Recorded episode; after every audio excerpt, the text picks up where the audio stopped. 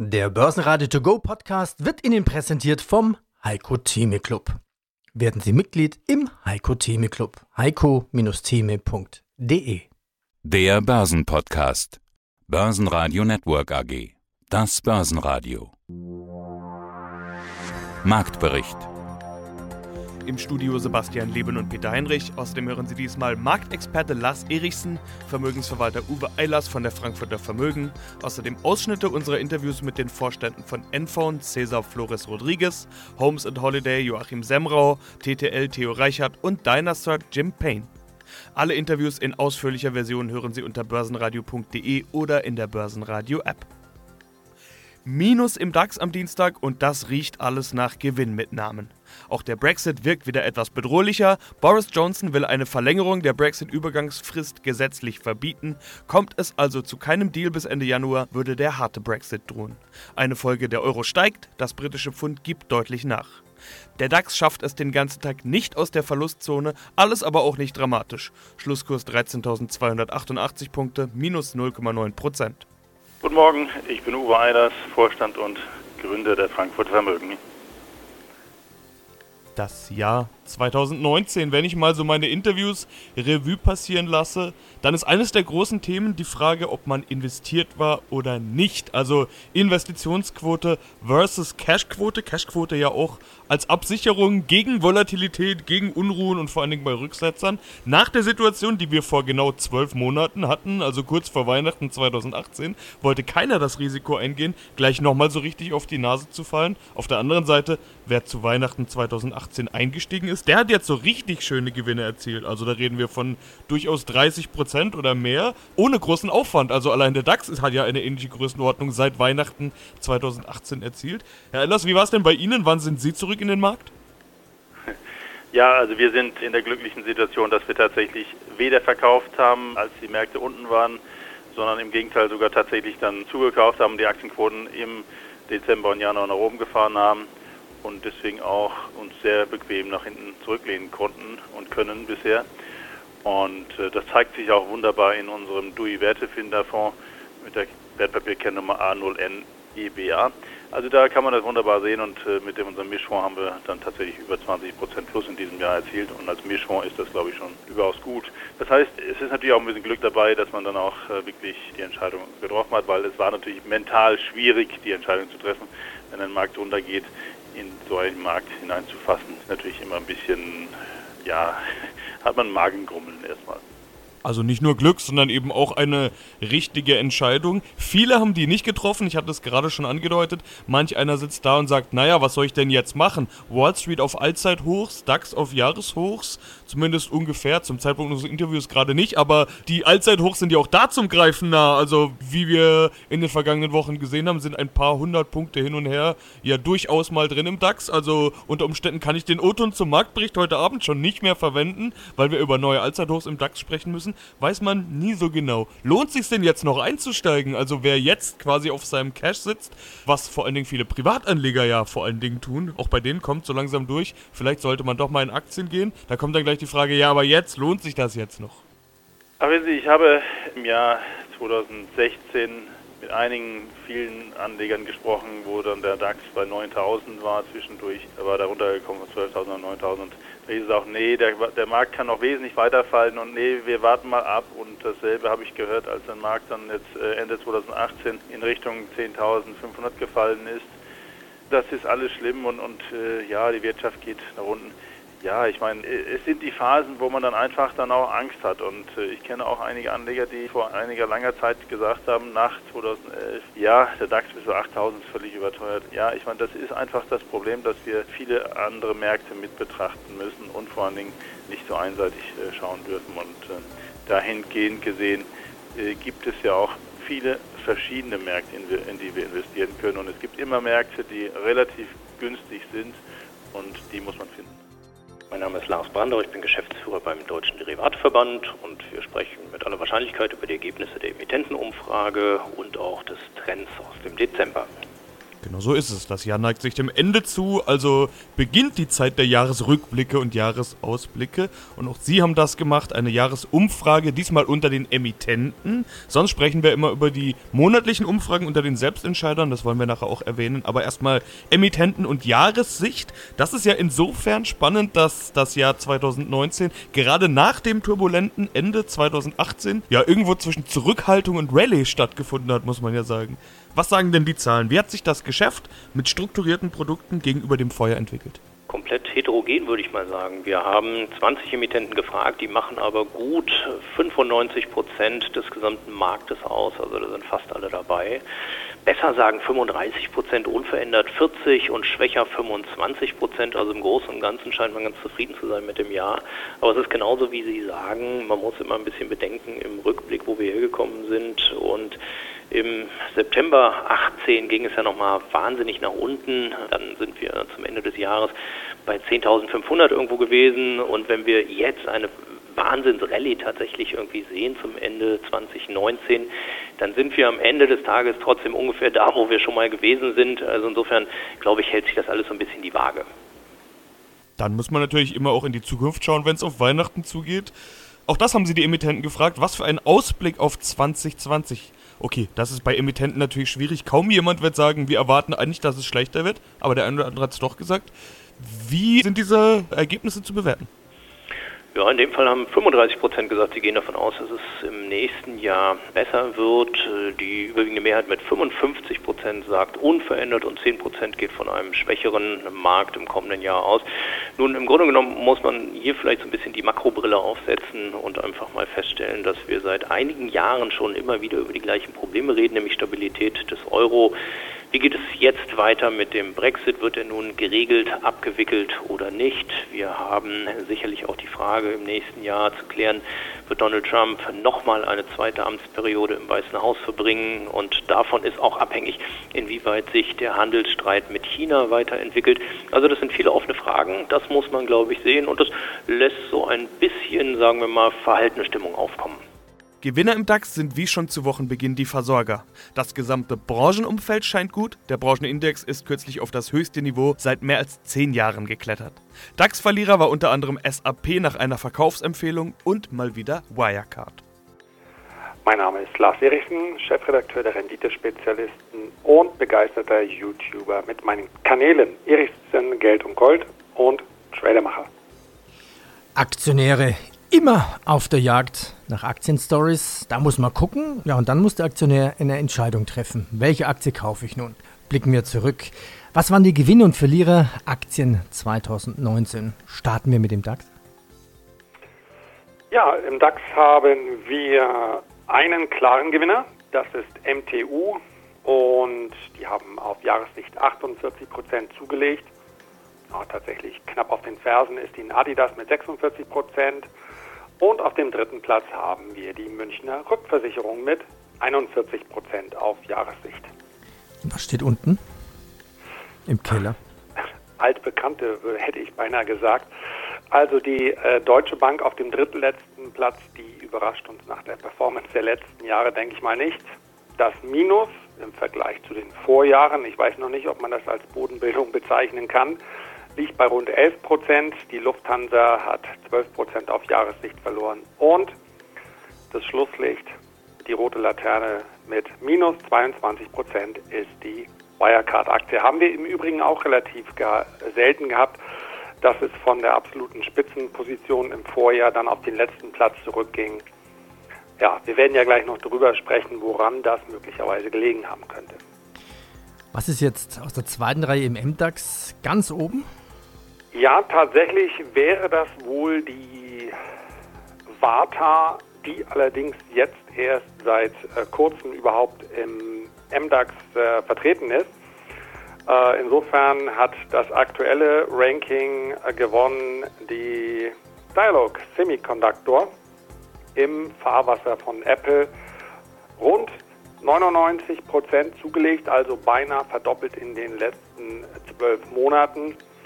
Und auf dem letzten Platz mit einer Kurshalbierung ist die Aktie von Drillisch. Und ganz unten? Ja, tatsächlich minus 50 Prozent, 1 und 1 äh, Drillisch. Äh, vorletzter Platz Kali und Salz war ja bis 2016 noch ein DAX-Wert. Auch die hat es ziemlich erwischt in diesem Jahr. Weitere Aktienstory des Tages war Economy. Hier fällt die Dividende weg. Die Aktie verliert mehr als 7%. Boeing stoppt die Produktion der 737 MAX, der Pannenserie. Die Boeing-Aktie leidet etwas darunter. Wettbewerber Airbus kann deutlich profitieren. Die Aktie ist im Laufe des Jahres ohnehin mehr als 46% gestiegen. Bei Boeing sind es plus minus null. Außerdem gab es das Gerücht, dass Pro7 Sat1 das US-Unternehmen Meat Group übernehmen wolle. Die Aktie gibt nach. Guten Morgen, mein Name ist Cesar Flores. Ich bin der Vorstand der Enfon AG, der zuständig ist für Vertrieb, Marketing und das internationale Geschäft und seit März 2018 bei der Enfon AG im Vorstand. Kommen wir zu Ihrem Business. Claudia, die virtuelle Telefonanlage an der Börse. Damals 50 Millionen Euro für fünf Wachstumssäulen bei Enfon.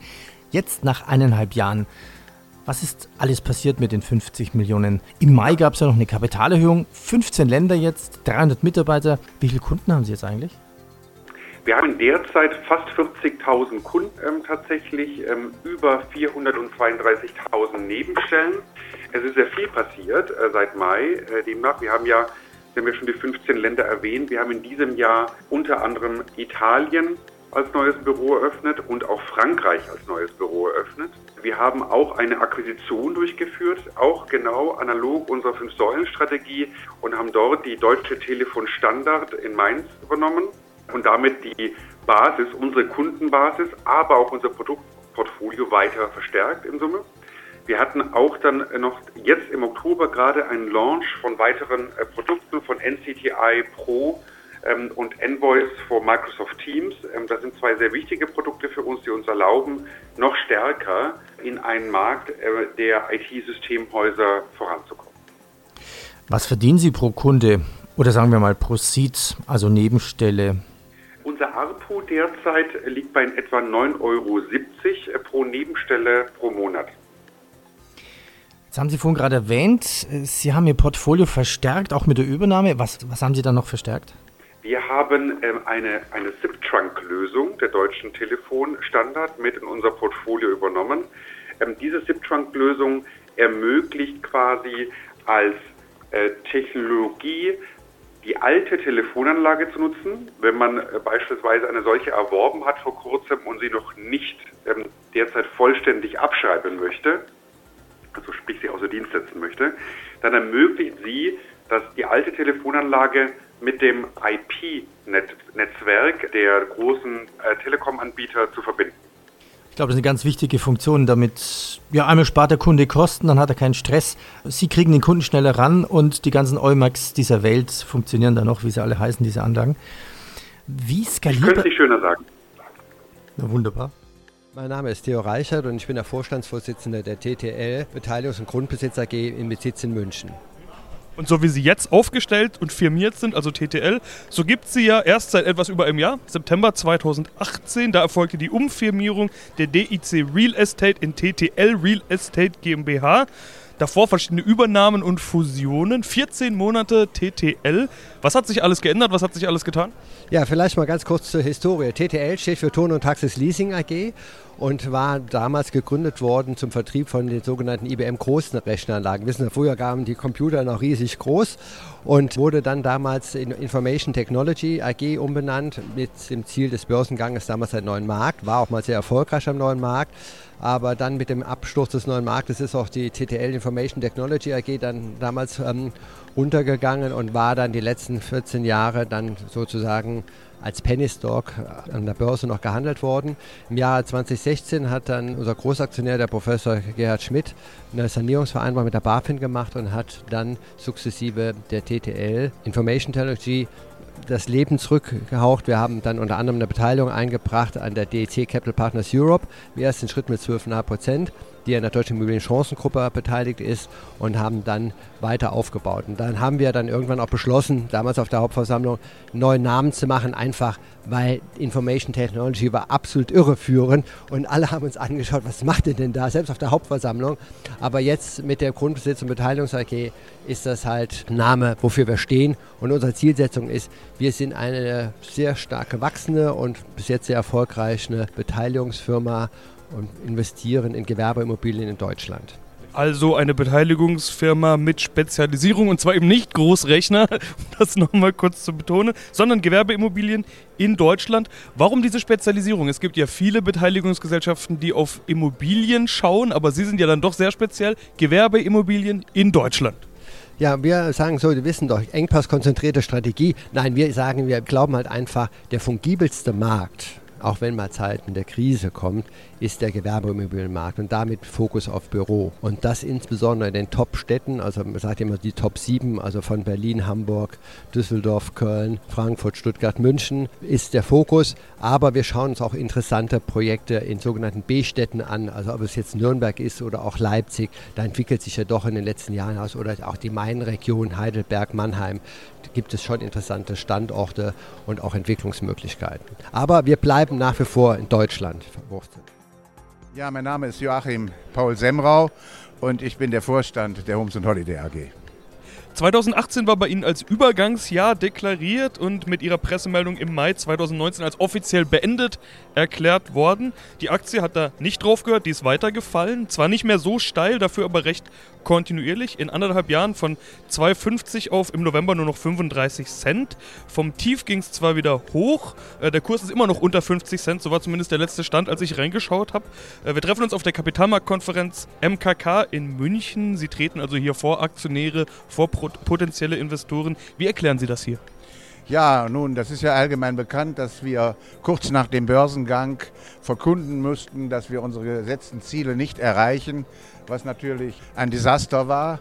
Wir alle haben selbst nicht damit gerechnet, mit so einem schlechten Verlauf des Börsengangs und mit so einem Runtergang. Wenn ich sage wir alle, dann darf ich auch behaupten, dass ja um die 80 Prozent bei Organen oder Mitarbeitern sind. Wir sind ja selber ganz extrem betroffen. Also das war ja mit großer Sicherheit nicht der Wunsch der einzelnen Leute. Nun, wir mussten damit leben. Wir konnten nicht die Buy- und Bildstrategie so stark durchführen, wie wir es wollten. Aber immerhin haben wir in dem wichtigen Bereich, das zeichnet ja unser Geschäftsmodell aus, wir sind ja keine Immobilienmakler oder keine reinen, auch keine reinen Ferienimmobilienmakler, sondern wir bestehen ja aus Unique, aus der Kombination, die ja auch den, unseren Käuferschichten Rendite verspricht, nämlich mit durch die Ferienvermietung, die wir anbieten und das Property Management. Und das Geschäftsmodell ist nach wie vor sehr, sehr attraktiv, kommt immer mehr. Heute schon ist jeder vierte, vierte Interessent, der bei uns reinkommt, will auch vermieten, will Rendite erzielen. Insofern sehen wir die Chancen eigentlich, der Markt ist groß, riesig groß, sehen wir die Chancen, dass wir jetzt nach der Konsolidierung, wir haben ja äh, erhebliche Einschränkungen gemacht, wir haben Management ausgetauscht, wir haben äh, weitere Sparmaßnahmen, erhebliche Sparmaßnahmen, wir haben uns zurückgezogen aus dem Deutschlandgeschäft, wir haben weitere Sparmaßnahmen noch durchgezogen und wir sehen uns gewappnet für die Zukunft und auch wieder für Wachstum. Nach wie vor wollen wir im nächsten Jahr die schwarze Null schreiben. Bis dahin äh, sind wir auf dem Bildschirm von Investoren sicherlich, sicherlich nicht nach diesem radikalen Absturz. Und was sollen wir auch vermelden? Wir melden uns dann, wenn wir was zu vermelden haben, nämlich dann, wenn Break-Even in Aussicht ist und wenn wir mit richtig positiven Zahlen wieder rauskommen. Und dann wird auch das Wachstum wieder nach vorne gehen. My name is Jim Payne. I'm the president and CEO of Dynacert. Heute geht es um Hydra Gen Technology. Ja, Sie sind ein kanadischer Technologieunternehmer. Dynasort bietet Lösungen für Dieselmotoren an. Wir haben letztes Jahr schon uns mal darüber unterhalten, aber gehen wir nochmal ins Detail ein. Sie bieten diese Technologie für Dieselmotoren an, die dem Fahrzeugbetreiber natürlich erhebliche Kraftstoffeinsparungen ermöglichen. Durch die sogenannte Hydra Chain Technology sollen bis zu 19 Prozent des Dieselkraftstoffes eingespart werden. Wie viel Prozent können Sie dann an Emissionen verringern? Well, on an average, our technology saves or saves enough in fuel savings to pay for itself in less than one year. And as far as emissions, uh, we've had this thing tested by TÜV North and TÜV South here in Germany. We're now homologated here.